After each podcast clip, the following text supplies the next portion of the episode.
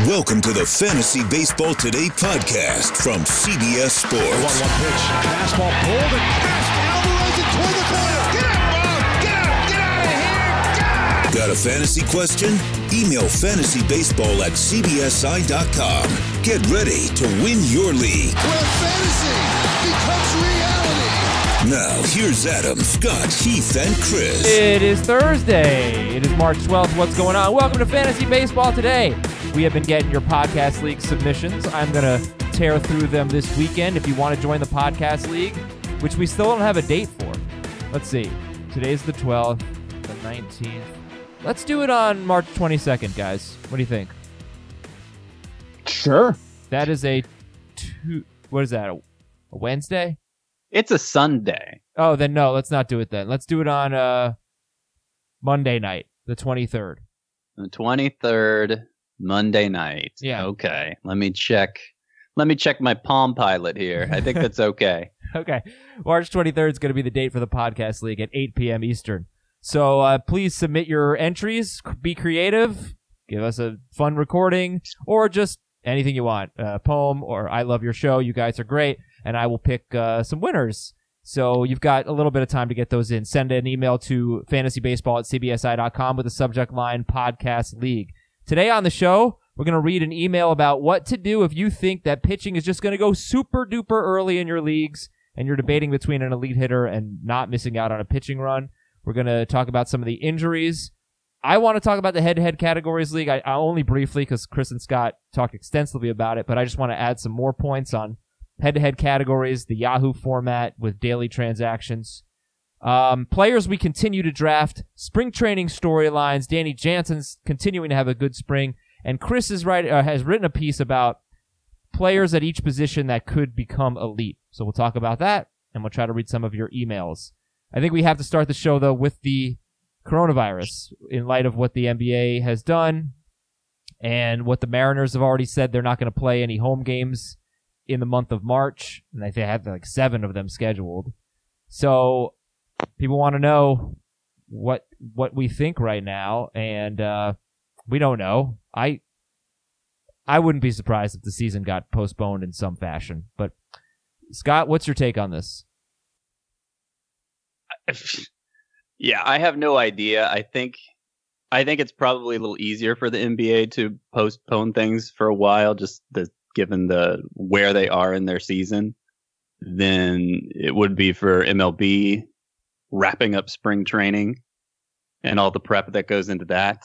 Um, but they're like at the very least they're going to have to find different locations. I know for the, the teams that play in California, uh, I don't know if they just stay in their spring training sites. I know that's been brought up as a possibility, but this is I'm sure by the time people are listening to this podcast, there will be more information because this this is fast moving. Uh, the developments here in the sports world Right. One thought I had was like from a fantasy perspective, if you want to get into that, I think people do. Uh, players who are injured, I think they probably have a better outlook now. This, I, I just can't see the season going on uninterrupted personally, but I, it could happen. I mean, they could play games in empty stadiums, I suppose, but I, I mean, I just feel like it's it's so it's so hard to say right now like we're we're just we just don't know. Right. Um, but no, I, I, agree with you, Adam. I, I, think it's more likely than not that the season gets postponed, and that's going to cause all kinds of, uh, you know, all, all, kinds of headaches. But you know, in in the grand scheme of things, it's a pretty small concern. Sure, of course, of course. And and let me just say, quick little PSA from your friend Adam Aizer here. I'm not going to tell you to wash your hands or anything like that about the virus, but I do live in the.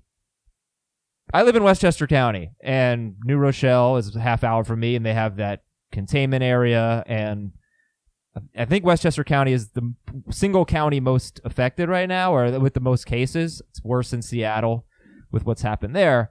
But I just want everybody to be prepared because I'm sort of seeing what happens in a town that there are issues in, or a county anyway, and the shelves are emptying up at the grocery store, and Walgreens didn't have any toilet paper or paper towels, so I had to go to a different store for that and get your medicine. And that's all I'm gonna. I'm not gonna like. I'm not. I'm not gonna give you any diagnosis on like what's gonna happen with the virus or anything. I'm just saying people are going to react strongly, and you don't want to be the last one to do it. So. Uh, please be prepared and just stock up on supplies while at the same time not hoarding it from everybody else. Uh, so, um, but you know, just just my two cents.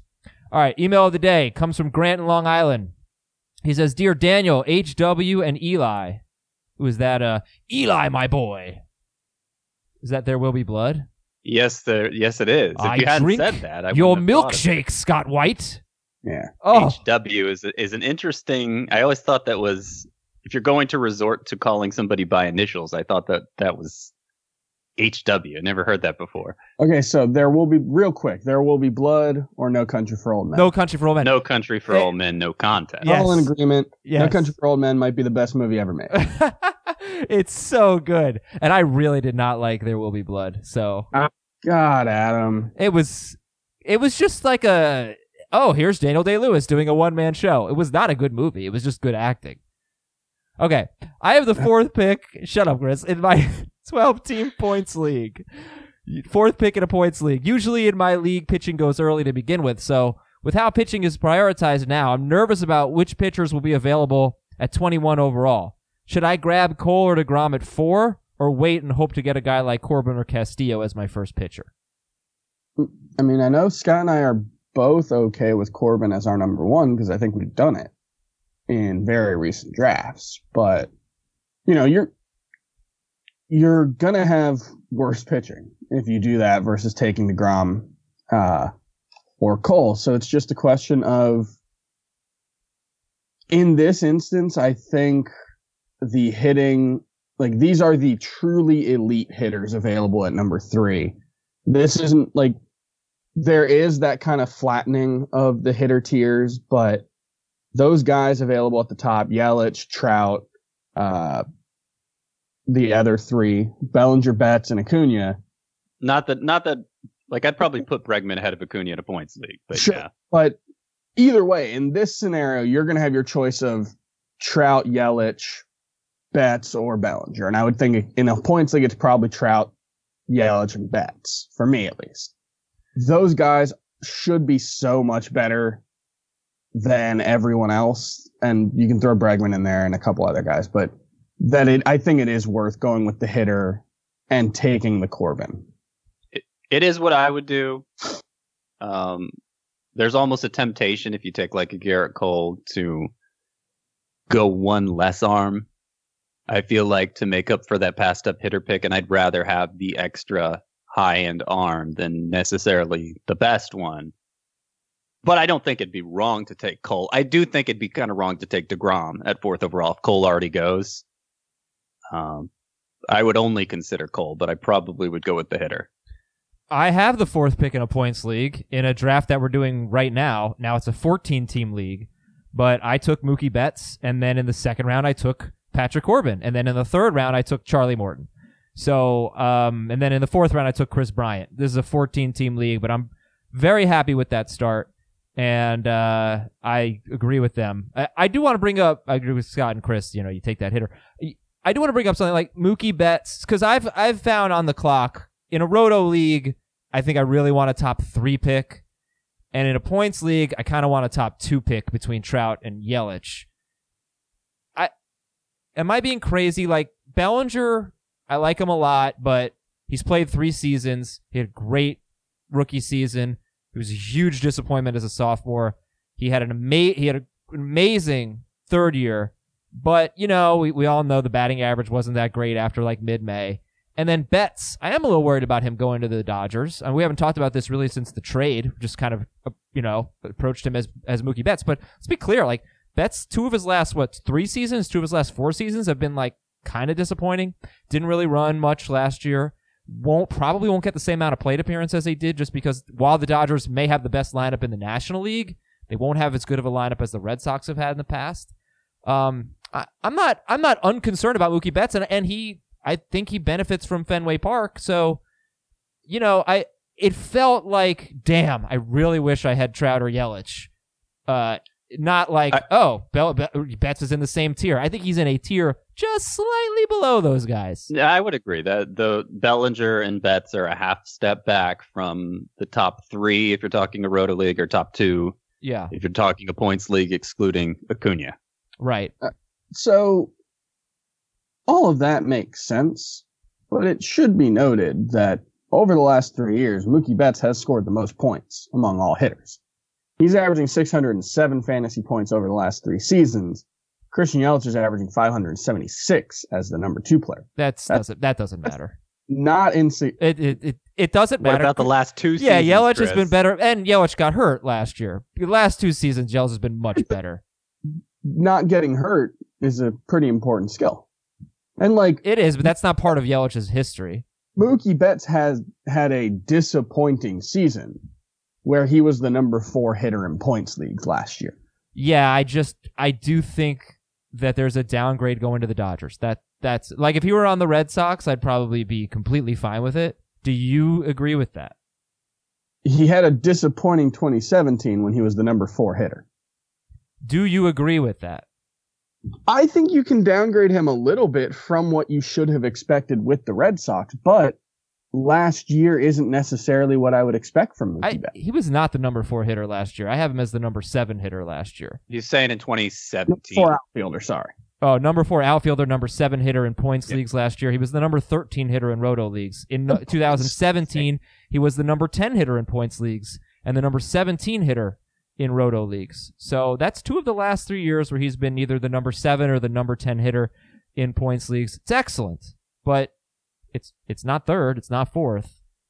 And now, of course, in 2018, he was the best hitter. In he was number He two in points, number one roto. One of the biggest underperformers by xwOBA in baseball last year. All right. All right, let's move on. Get to our next topic here. Oh, the promotions. Those are easy. Newsletters. CBSSports.com slash newsletters. There is a Fantasy Baseball Today newsletter. It's awesome. Chris, you you manage that thing? Is that your Oh, puppy? Yeah, oh, yeah. He crushes it, man.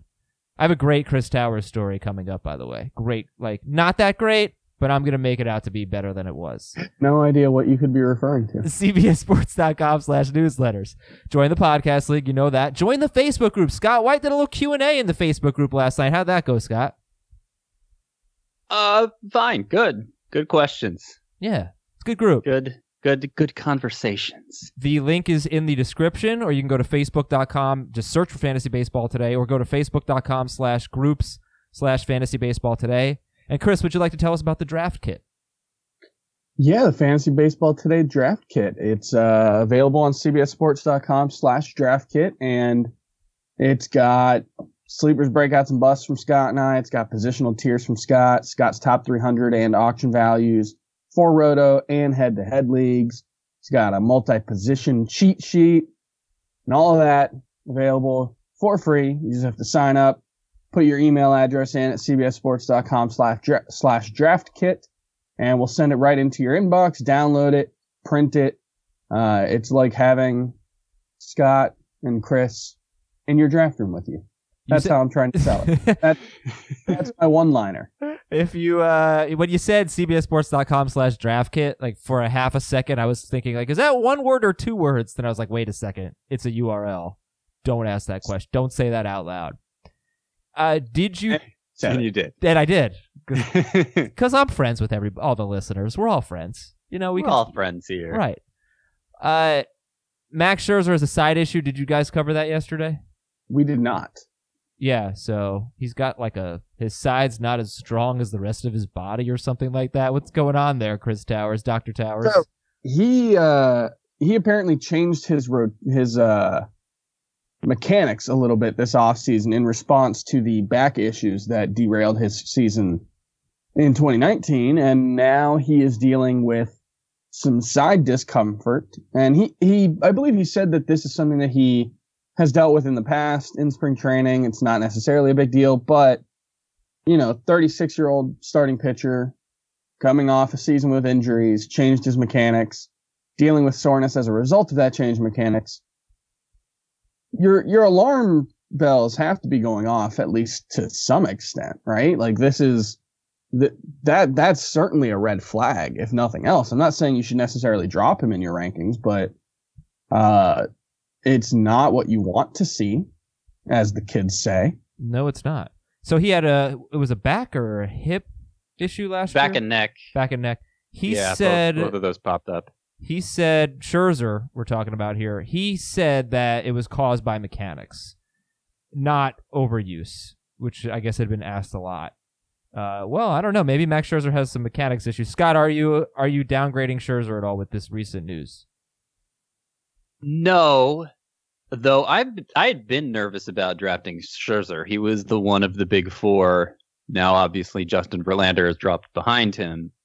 That I was most concerned about drafting, and I haven't I haven't had an occasion to draft him yet. Fortunately, I, I'm I'm I'm curious now if if Cole and Degrom go early mid first round and I have one of those late first round picks, do I pass up a pitcher twice if Scherzer's there and just trust in whoever's left at me at the end le- left for me at the end of round 3? I mean, I'd obviously have to go pitcher pitcher at that point. I would be worried about your mental health. I think if you did that.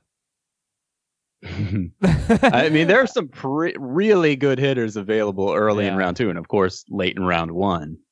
I I think I think that might be I'm not going to say the only scenario, but one of the few scenarios now, uh, Cole and DeGrom being already gone, that I'd go hitter hitter at the start of a draft, but then it would be like heavy on the pitching thereafter. I think it might be hard to pass up a guy like Nolan Arenado, who is basically as safe as they come, unless he gets traded uh, for Max Scherzer at this point, you know, and and they're often going very very close to each other in drafts. So all right, you're on the clock. You got Scherzer and you got uh, Matt. Uh, what's his name? Nolan Arenado. Uh, who are you taking? Uh, so in round three at this point, I'm, I'm probably No. taking Scherzer or Arenado, or in round two? best pitcher available. That's the thing. If I give in, no, Scott. Scott. Scott. I'm sorry. You're choosing between Scherzer and Arenado. Oh, who you taking? yeah, Arenado is what I was saying. Yeah. Okay. Okay. Chris, Arenado, Scherzer. Hmm. Yeah, Okay. Arenado. Okay. Johnny Cueto will start the season opener for the Giants. Is it too much of a stretch to read that sentence and go, "Wow, the Giants are terrible"? Well, who else would it be? Name another Giants pitcher.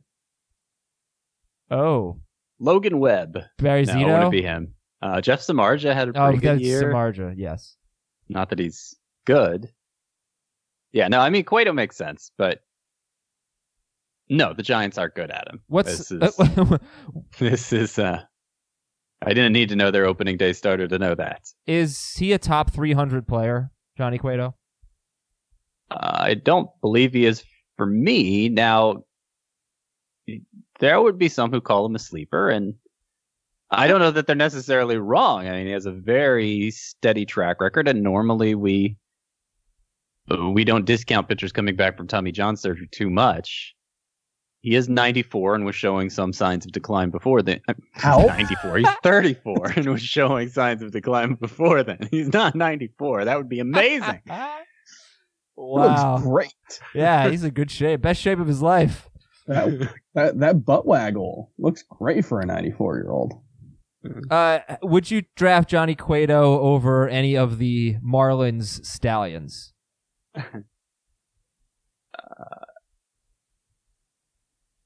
Um, no, probably not. Maybe Yamamoto. I didn't even know he was a stallion. I was trying to remember who the stallions were. Caleb Smith, Pablo Lopez, Lens. Trevor Rogers is gone. Alcantara. Um, yeah, I would definitely draft him over Yamamoto. I would draft him probably over whoever their number four is. Let me pull up the depth chart. What Sandy Alcantara? No, isn't he the number three? Yeah, okay, so Caleb Smith, Sandy Alcantara, and Pablo Lopez I would take ahead of Johnny Cueto, but no other Marlins pitchers. All right, I'm bored with this conversation. Let's let's move on. News and notes I hate. So Carlos Carrasco does not have structural damage, but he is unlikely to be ready for opening day. What is the latest here on Carrasco and when you feel like he should be drafted? I, I don't really think I'm going to change him. He was already pretty low among that group of pitchers for me, which has now been reduced to 33. 32 uh, now. No, I would still keep him among them. I'm saying because I, I think it's just a that he he needs to rest for a little, so it pushes back the timetable. I don't think he's a long term resting situation like with Verlander or Sale. Is Carrasco still your number one relief pitcher in points leagues? Yeah. Okay. Michael Conforto says he feels good. He's optimistic. Paul Goldschmidt's going to miss some games with elbow soreness. Is this a big red flag for you guys? Goldschmidt elbow soreness. It's a minor red flag. Um, another reason not to want him. Yadier Molina and the Cardinals are working on a contract extension, according to the Athletic, which is Did- interesting because you know I thought maybe it would be his last year, and maybe they would just continue to play him nine out of every ten games. That's not an exaggeration, and that makes him a starter in points leagues. Do you think this at this in any way, if they're working on an extension with Yadier Molina, reduces his playing time? It's impossible to say. Maybe. Just try. 50 Maybe. okay. Yes or no? Okay.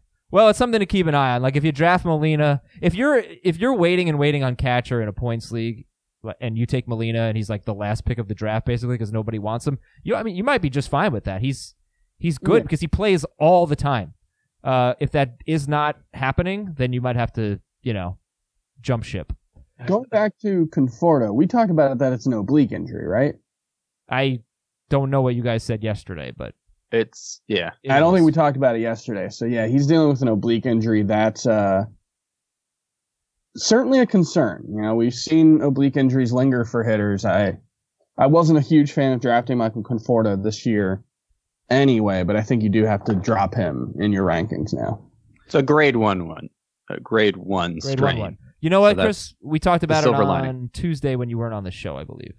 or Mm. whenever you were. I don't know. We, we did talk about it. Uh, Yadier Molina was the number 10 catcher in points leagues last year, and that was only in 113 games.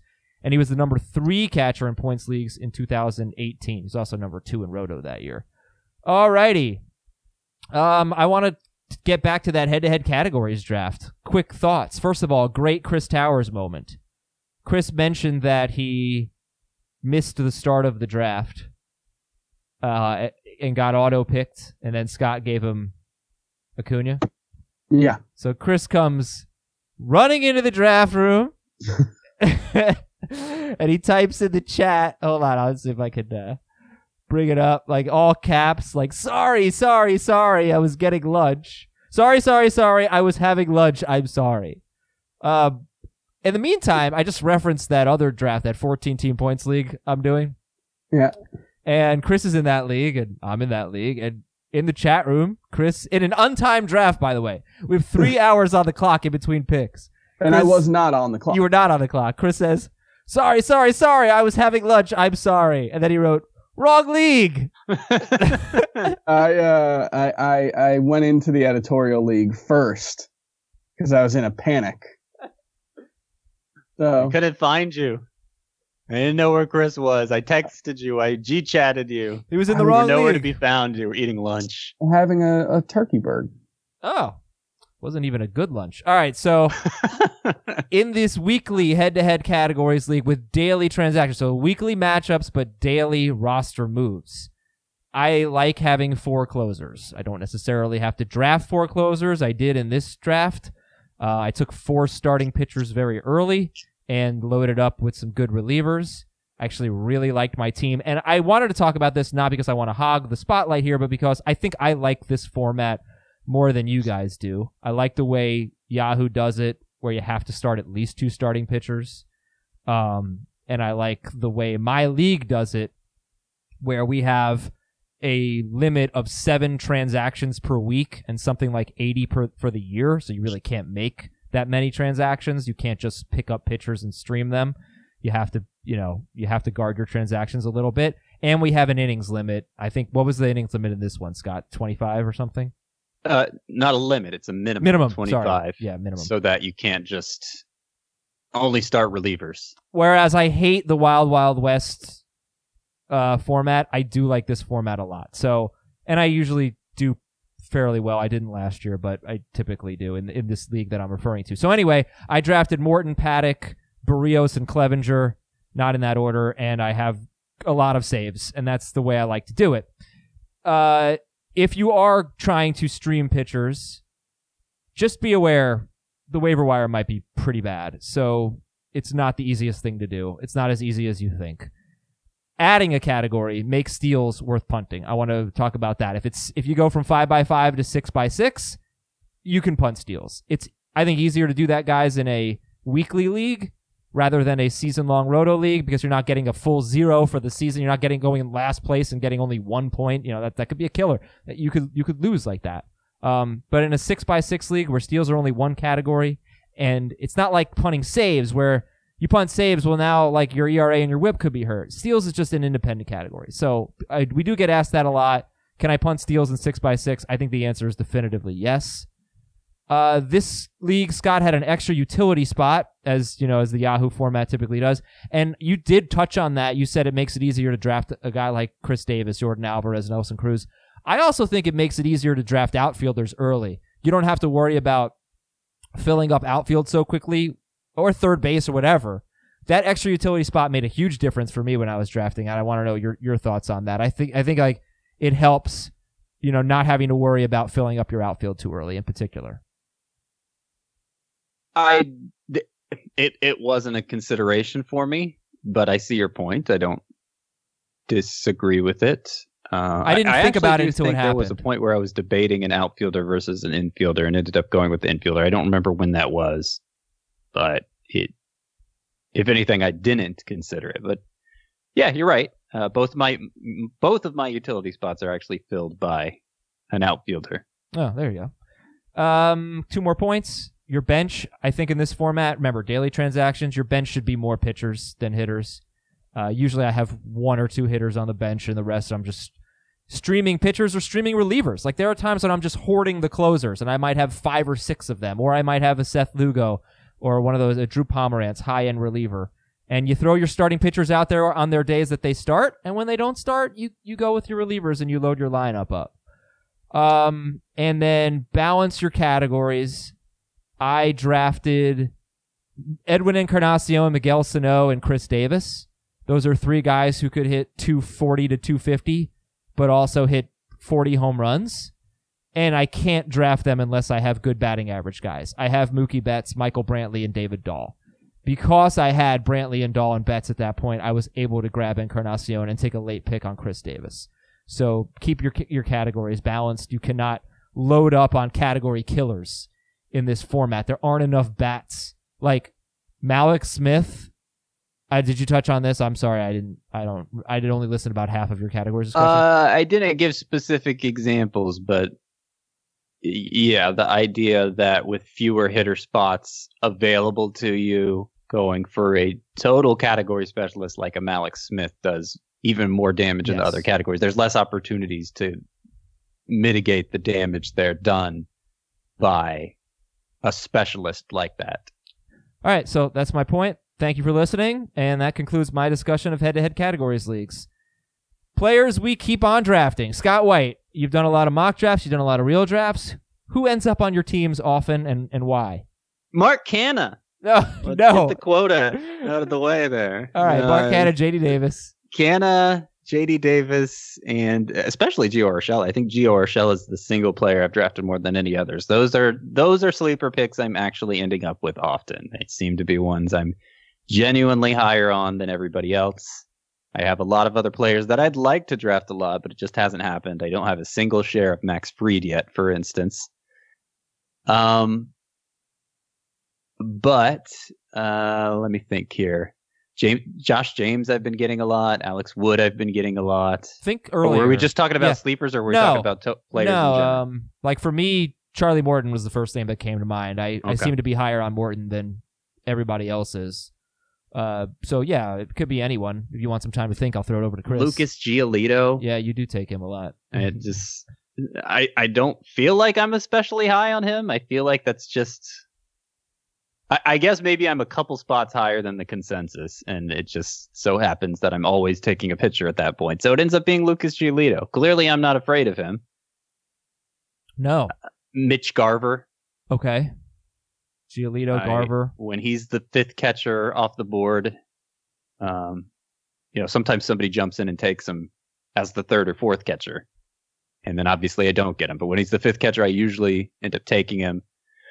Marcus Semien, DJ LeMahieu, Josh Bell, those breakouts that people are kind of skeptical of.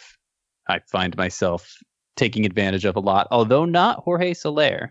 That hasn't happened much. Why I'd not? like to, but People it are taking him much. before you're ready to take him. I think I think what ends up happening is I always prioritize Marcus Semien or Josh Bell over him if they're there, and then he goes right after before I have a chance to pick again. I think Okay. that's I think that's how it's playing out. Chris, how about you? Who do you keep drafting? Uh, at the high end, I've got a lot of Freddie Freeman. I've got a lot of Patrick Corbin. Uh, I've got a lot of Noah Syndergaard. And then a little later, Giancarlo Stanton, obviously. Uh, I've drafted a lot of Kyle Tucker lately. Uh, Josh, Yeah, I've got a surprising amount of him too. yeah, me too. Actually, me too. I think you know, especially if you're looking for steals late and you're hoping. you know, that can't be true. All three of us, we do most of our drafts together. We can't. I know I know I have him in Tout Wars and I have him in TGFBI. So both of the Actually, did I get him in Tout Wars? I think I did. And I have him in the Memorial Magazine Roto League in one of the mocks we did last week. So Yeah, he, um, Kyle Tucker. Tucker may not play every day to start, but Josh Reddick has had an awful spring, so it's possible. And if you look at what Kyle Tucker's done at AAA, it's not that different than what Luis Robert did last year. I feel like I asked on Twitter whether people think Luis Robert or Kyle Tucker has more upside, and pretty much unanimously it was Luis Robert. But I- Yeah. that's I- largely the result of Kyle Tucker having a little bit of prospect fatigue. He's like eight months older than Luis Robert. He's been at AAA for two years. He's averaged 30 homers and 30 steals per 150 games. Like he could be a first round pick this time next year, and people aren't really talking about him that way. Uh, I've also got a lot of Luke Voit, Mitch Keller, Jordan Montgomery. Um, find myself taking Alex Verdugo in the reserve rounds a lot. I know he's currently not swinging a bat and hasn't since last August, which is a bad sign. But if I can stash him on my IL, uh, I still believe he's going to be a very good player once he's on the field. Okay, some good names there. Yeah, I Gio, Scott's Giolito is my Charlie Morton. I just, I just love him. I mean, I think he was a top eight pitcher last year, seventh in both formats. Had his best season. He is 36, but I don't know that he's going to pitch super deep into games. But they have a really good bullpen, the Rays, and they're going to win a lot. So he had 16 wins last year. I think as long as Morton stays healthy, I think he'll get to that number again. I'm getting Miguel Sano a lot, and I think it's because like there are probably three breakouts that I want the most, or breakout candidates, and they are Vladimir Guerrero, Keston Hiura, and Miguel Sano, and obviously Sano goes a lot later than yeah. I, the- I the think whenever two. you don't draft Sano, I draft Sano. Yeah, I have. I, I really want to get one of those three players, and Sano's just the cheapest. I, I know he's not. I'm almost certain he's not going to give me a good batting average, but I he's obviously one of the best power hitters. So uh, I want to make sure I get him. I am the only person who likes Edwin Encarnacion. He has hit 32 or more home runs in eight straight seasons. He hit 34 home runs in 109 games last year. He was the third best thir- first baseman in points leagues on a per game basis. Um, I think he's a perfectly fine fallback option if you wait and wait at first base. I don't really, I like, I get it. I understand why people are hesitant to draft him, but it's like, I, it, it's going, it's just, it's gone too far. So I'm fine. I like Encarnacion. I, I think. Yeah, I was I was actually looking at that recently to just how few games he played and why he played so few games. He was done by like mid August, right? Yeah, and then he And came so back for he the played two thirds of a season and hit as many home runs as he hit. That's It's crazy. it. It is. Um.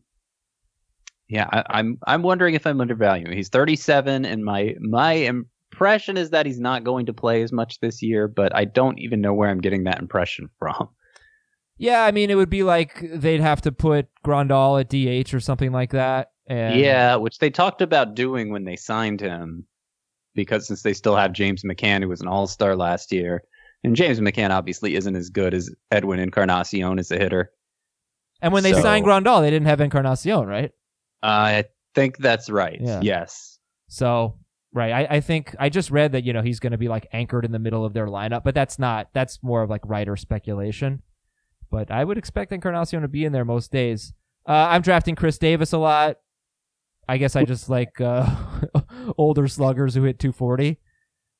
I am. Which Chris Davis? Oh, Adam? sorry, uh, Khris Davis with the A's. Ah, yes, the hype, the hype over Cirrus has slowed here. I wonder what his spring stats look like now. Why do you think Khris Davis is is almost an afterthought? It's really weird. I mean, we're talking like one of the last picks of a of a standard draft here, like a twenty one round It's draft. It's crazy. The same reason Matt Carpenter's an afterthought. No, it's Carpenter. It's been a longer, longer No. stretch.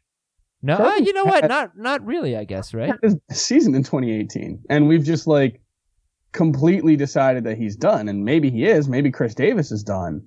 Uh, but yeah, I, it's. I think there's more bounce back potential in both of them than their prices would indicate. I think part of it's utility only. Yeah, that's that's a tough way to use that spot. Uh, a guy who, like, he's only power.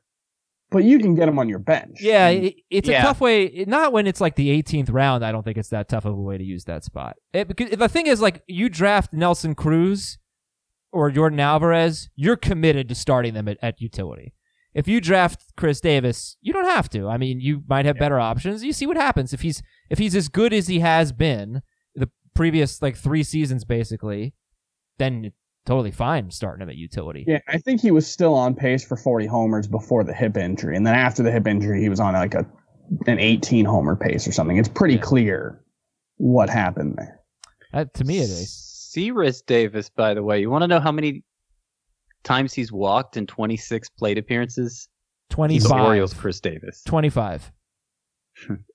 Nine times. Nine times. Nine times in 26. So to only three strikeouts. They're they're scared of him. They're pitching around him. He, Wow. he doesn't get a chance to hit any more home runs because they keep walking him. You don't want to uh you don't want to risk losing a cactus league game by pitching to we all know that. Space Uh, the worst hitter in baseball the past three years. Yeah, wow.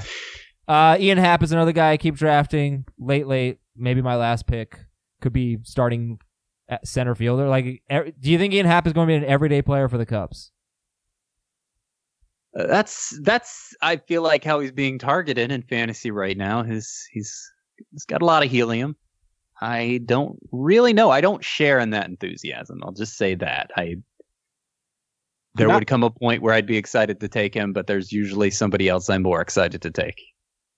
I took him in round 23 out of 23. So in the head-to-head Yeah, categories, that's fine. I, I just there's usually somebody else I'd rather take in round 23. I suppose I could have taken Justin Upton. I mean, that probably. I think I would have taken Justin Upton. Yeah, Yes. I think that's fair. It only took me 11 seconds to draft Ian Happ. I was very excited about that. I love that feature, by the way, when you look at the draft results. Uh, and I always and I often draft Jose Alvarado because I think he could be the Rays closer or at least get like 15 saves and and be a great reliever. I don't love that feature because it, with with the last pick, it, it not only shows you how long it took to make that pick, but it, the cumulative, how long it took you to pick, and I'm always, always, always last. You were last in this draft, but surprisingly, I was second to last. I don't know why that is. I thought I was pretty decisive. Yeah, Scott was uh, dead last.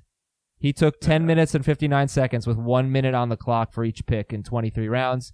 I took I'm nine always minutes and last. 40 I seconds. don't know. I don't know what's wrong with me. I do everything was, slowly. uh, That's what's wrong with me. Chris was fifth slowest. All right, good good job. Yeah, job. well, I didn't. I didn't Gonzalez. factor in all those resets while he was eating a sandwich. It was a turkey, a turkey burger. bur- Burgers are not sandwiches. We all know that. well, was it originally called a hamburger sandwich? It's a turkey burger sandwich. Right, Hot dog sandwich, it's- pizza sandwich. derivative, Chris. If you go to a sandwich shop, you don't expect to get a burger. Well, no, but these we're living in modern times, Adam. Maybe you did in 1934. Well, or- right. So that just helps my whenever. argument. It just helps my Nutrient argument. bar is a sandwich. A Nutrigrain. Uh, I have a little historic perspective. Lasagna, the Earth didn't start Lasagna. moving with us. Lasagna is a sandwich. Uh, a ravioli is definitely a sandwich. Oh, I had ravioli last night. I guess I had sandwich for dinner. Um, a lot of sandwiches out there. Uh, any spring training notes you guys want to talk about? Uh, We talked about a lot of them yesterday. I'm aware. Did you talk about Dylan Bundy?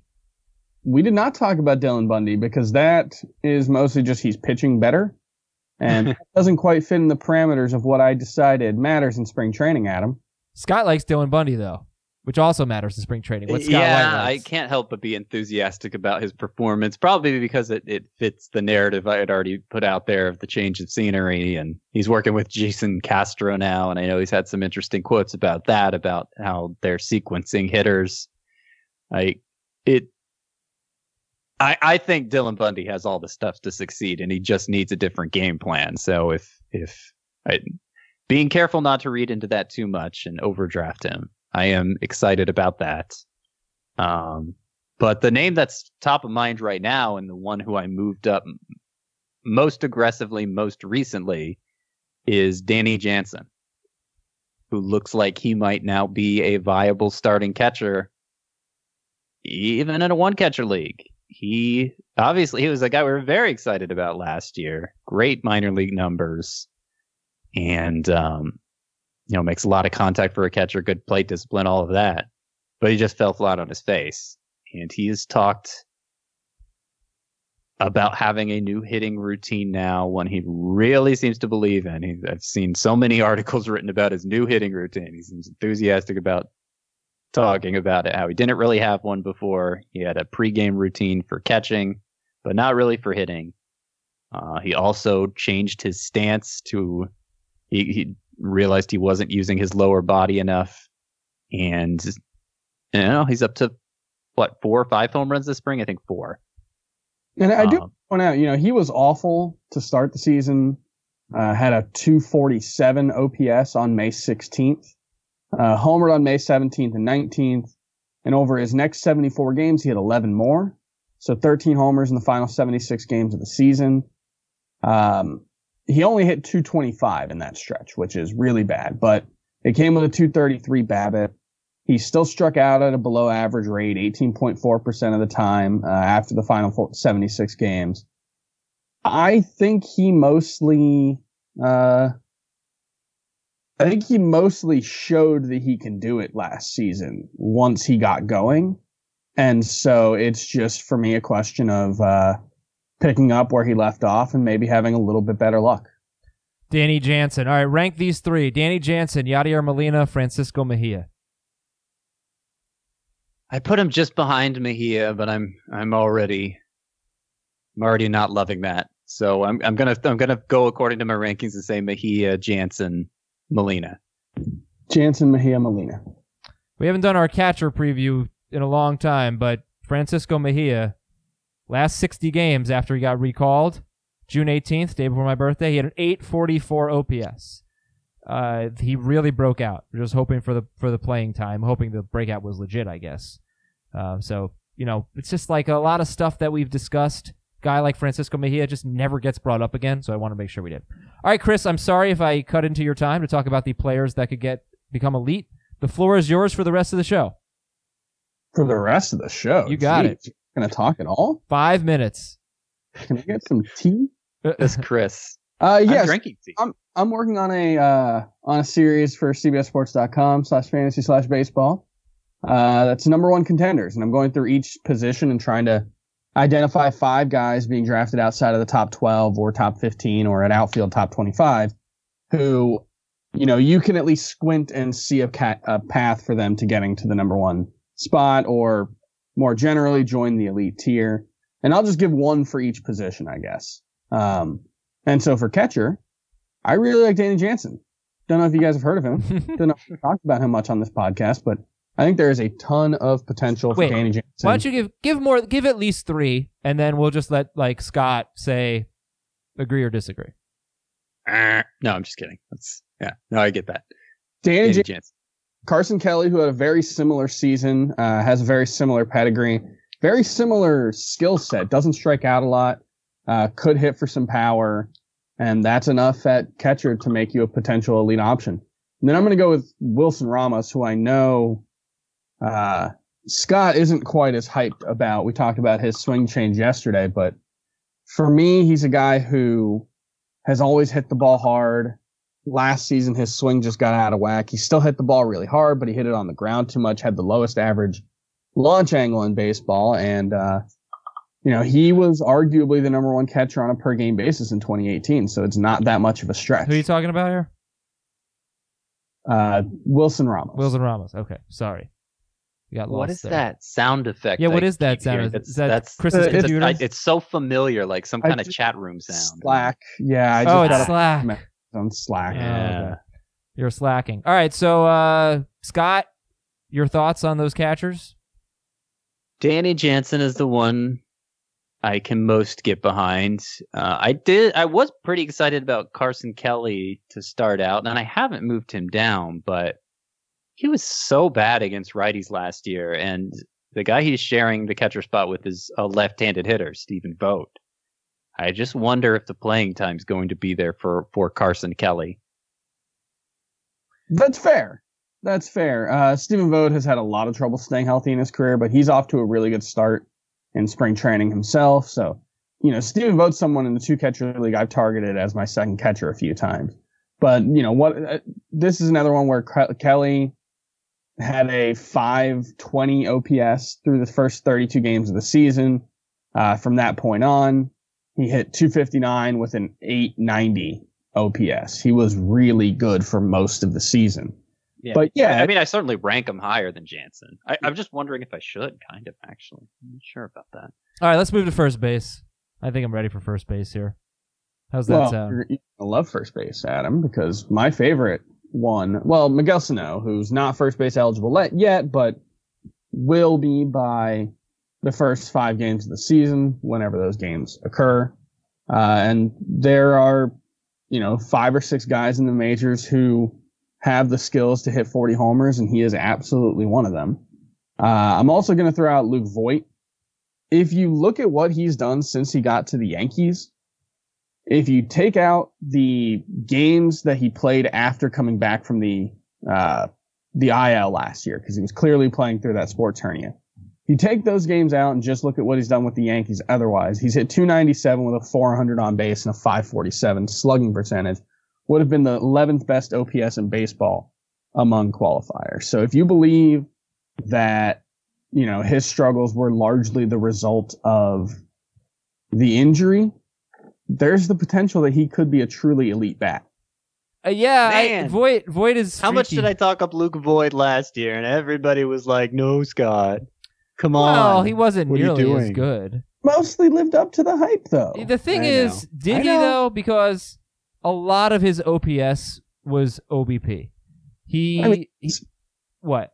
he was before the injury, he was on pace, I believe, for it was 35 homers, 95 RBI, and 100 runs. I, I think the slug was below 500. It though. was, which is really Yeah. weird. He's he, his slash line in 95 games before the injury, 278, 392, 493. Uh, it's strange, but that's an 885 OPS. He was on pace. I had it for 33 home runs, 94 RBIs, 104 runs. You'll, you'll obviously take 33 home Yeah, runs. in He's- 162 he is, Voit games. is more of a line drive hitter than a fly ball hitter than a pure power hitter, which you could look at in a, as a positive or a negative. I'm certainly pitching it as a positive last year. And, um, yeah, I mean, I mean, what it means is there's the potential for a good batting average too. So I'm not, I, I agree he could be a stud again this year. And while I was pretty concerned about the playing time to start out, the injuries have made it so that he's obviously going to be the everyday player to begin the year. And then it's just a matter of how he performs as to whether or not that lasts. Yeah, I think they have scrapped the Andujar at first base experiment, so it's probably Been playing just so much Ford. outfield. Yeah. Yeah, and I've heard almost nothing about Mike Ford this spring. Yeah, well, LeMahieu could always play first base if they if they need to, because Gleyber Torres has apparently been horrible at shortstop. But, uh, okay, so anything else at first base? And uh, you know, we talked about it yesterday a little bit, but Eric Hosmer with this swing change, the potential, it's a bit of a long shot. Um, But if he really is hitting the ball in the air more, he hits the ball really hard. There's a quote from him in an athletic story recently. I hit the ball really hard. I just always hit it on the ground. This is the first time he's ever really expressed frustration with his approach. You know, anytime he's been asked about it in the past, he's really been like, well, I had 90 plus RBI last year. Why would I change anything? This is the first time where he's looked at it and said, you know, he did have 92 RBI last year, but the overall line just wasn't what he needs to do. And so he's making changes. We're seeing signs of it in spring training where he's hitting the ball in the air more. It, if he does that, it's a long shot, but there's no doubting that the skills are there for him to be an elite first baseman. Okay, that's Eric Hosmer. So let's go to second base. Give us your top three that could be number one. Yeah, Cavan Biggio. Uh, I think his upside looks something like the good Matt Carpenter seasons plus 20 steals. So I think that kind of, Woo. I mean, it kind of speaks for itself, but you look at what he did last season, the batted ball profile, uh, the walk profile, it all looked a lot like what we would usually see from Matt Carpenter. The batting average was really low, struck out too much. I think the case with him is he probably needs to be a bit more aggressive at the plate, a little like Yoan Moncada was last season, where, you know, there, there's a difference between passivity and patience. And I think, you know, those two guys probably teeter towards the worse end. But, you know, if he does steal 20 bases and if he does hit a little better, it's really easy to see him in the elite tier at second base. Who else? Cavan Biggio and Garrett Hampson. oh. Uh, I just, what's that? I, I said, ah, Yes. Uh, and so the case for him is basically, I'm not sure if he's a good hitter, but that doesn't really matter at Coors Field. If he gets an everyday role, I think he can hit 290. I think he could hit 13 to 15 homers, and I think he could steal 40 bases playing half his games at Coors Field. And that's basically a poor man's Trea Turner. So, you know, again, a- another one that kind of goes without uh, much explanation. If if that happens, and I think it's realistic if he gets the role, you know, you're probably talking about a second round pick next year, or at least a second round finish. okay, that's, And that's one- Garrett Hampson with Cavan Biggio. Who's the last last one at second base? Guy we haven't talked a, lot about. I'm not sure if he's going to get that second base job in Chicago, but Nick Madrigal. Uh, he's not just an outlier for today's professional baseball environment. Uh, his 2.8% strikeout rate last season would have been the third best in the majors since 1994. Uh, you're talking like peak Tony Gwynn type contact numbers. Uh, 35 steals in just 110 games in his first full season of professional ball. It would be hard for him not to hit 300 with the strikeout rate that he has. If he hits 300 and steals 35 to 40 bases, you're probably looking at an elite second baseman. Scott, Biggio, Hampson, Madrigal. Could you see them having massive seasons? I am not sure I agree with Madrigal having a massive season. I see him more as a useful player at a weak position who, thrives at some of the scarcer categories. But I just a total zero for power in today's environment. Uh, I think would have a hard time measuring up with the the tip top players. But Where did Dee Gordon used to go? I mean, he doesn't have the speed Dee Gordon does, although he he's been at a 50 steal pace in the minors. It's just, right. That's that's the question too. How much? It's always a question of how much the player runs in the majors. Though I like that he's not a middle of the order bat. I think that improves his chances of continuing to run. Um, but no, I I I, I look. Cavan Biggio's on my breakout list. I love the upside there. Hampson, I think, is on my sleepers list. I do like the upside there too. Um, yeah, and I'm not saying Nick Madrigal is like a bad option. I, I top ten prospects to stash was an article that came out yesterday that I wrote, and I believe I had him fourth on that list. So I am not. I have some enthusiasm for him. It just doesn't sound like I agree in terms of the overall upside. So, all right, we'll move on to third base here. Did want to mention Dee Gordon though is having a nice spring, stealing some bases. Yeah, I'm not sure he's even in contention for an everyday role. It sounds like they just want him as a utility guy, but you know, Shed Long has struggled in spring. So, you know, maybe they reach a point where Shed Long, I, Dee Gordon's a guy I've drafted, uh, in a handful of leagues where I kind of just want to get someone who can steal some bases. Uh, I think I got him in the auction league last week and I've taken him in a couple of my deeper leagues. So that I'm hoping he steals 30 bases is basically it. Dee Gordon. Third base, Chris. We'll finish with this, then we'll maybe we'll read some emails. Miguel Sano, again, I just I think the the upside there is so massive. But I'll give three players besides him. How about Hunter Dozier? Did you know he was in the 80th percentile in sprint speed, uh, according to Statcast last year? He you mm-hmm. know led the American League in steal and triples with 10, and he has talked about wanting to run more this season. And you know if he does that and hits like he did last season when you know he had 26 homers, hit 280 if he steals 10 to 12 bases in a roto league, that doesn't look that dissimilar from what Marcus Semien did last year. And he was a top 20 player. So he has to sustain the gains that he made and he has to start running. But the fact that he's talking about it, uh, certainly has the skill set to do it. So, uh, you know, it's hard to know how much an injury impacts a season, but oblique injuries can really derail your season. And Hunter Dozier, 52 games before he missed three weeks with an oblique strain, he had a 987 OPS. He batted 314 with 11 home runs, 12 doubles, three triples. Pretty, very good plate discipline. 26 walks, 41 strikeouts. 987 OPS for Dozier in 52 games. Then he goes on the IL. He misses three games or three weeks. He comes back 87 games. He still was okay. He had an 804 OPS. He batted 260 with 15 homers, 17 doubles, and seven triples. But th- Hunter Dozier was one of the talks of fantasy baseball last year before he went on the IL. Should not be uh, overlooked, I guess. No. Who else? Miguel Andujar, you know, we've seen him be a top 40 player, uh, and that was in his rookie season. Now, there was a lot of skepticism about whether he would sustain that. And, you know, given the price that he was going at this time last year, I was pretty much out on him. But now, you know, if he's back from, from the shoulder injury without issue, which it seems like he is so far in spring training, it does sound like at this point he's going to play every day, at least to start the season. And then, you know, as long as he hits the way he can, I think we're going to see him in the lineup pretty much every day. Playing in a great lineup, great park. Uh, there's a lot to like about a guy who makes that much contact and does have some pop. I, I wish Andujar ran a little. That would make it easier to make the case, but even so. Works for me. Scott? And Austin Riley. I, Oh, I want to make uh, I want to make both of you guys happy. So Austin Riley's another guy. We saw the good and the bad with him last year. You know, first 34 games, hit 12 home runs. I think he was like very close to or at the major league record uh, for most home runs in X number of games.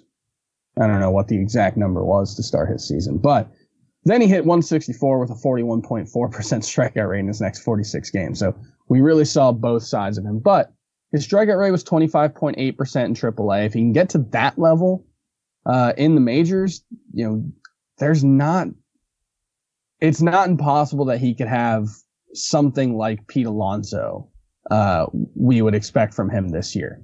Uh, Riley had a top 25 barrel per batted ball rate last season. He had a harder hard hit, a higher hard hit rate than Pete Alonso last year. He needs to win the third base job out of spring training, but you know, I think that's certainly doable. And if he can just manage the contact, if he can get the contact rate down to just, or the strikeout rate down to just a bad level rather than, you know, dangerous like he was last year, he's got 40 homer potential. Austin Riley for the Braves. I gotta say, this the Yankees have had the worst offseason probably since.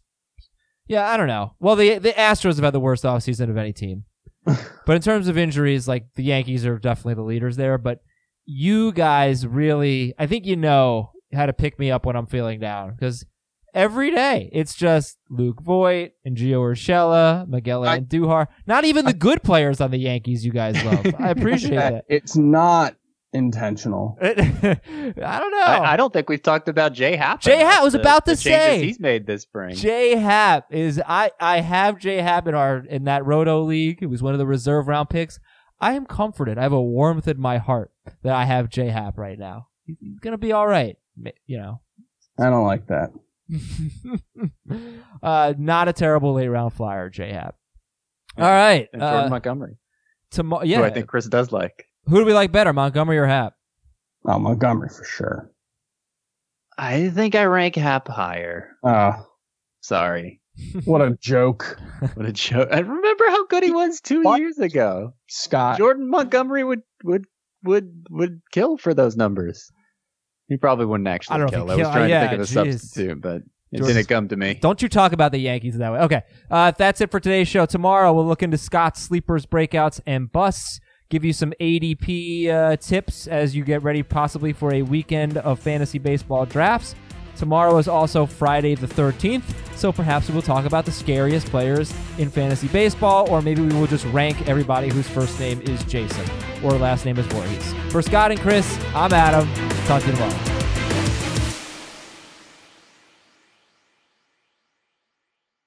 If you've ever been in the market for a new home, you know home shopping can be a lot. There's so much you don't know and so much you need to know. What are the neighborhoods like? What are the schools like? Who is the agent who knows the listing or neighborhood best? And why can't all this information just be in one place? Well, now it is on homes.com. As somebody who's been through this, I can tell you these features are so, so incredibly valuable. They've got comprehensive neighborhood guides and detailed reports about local schools, and their agent directory helps you see the agent's current listings and sales history. The area you live in is just as important as the house itself. You can get to know a neighborhood without ever setting foot in it. Say you're a really active person. You could find out about the nearest parks. Do they have a baseball field? Maybe you want to join a softball league like Chris and I play in. Also, Homes.com collaboration tools makes it easier than ever to share all this information with your family. It's a whole cul-de-sac of home shopping information all at your fingertips. Homes.com. We've done your homework.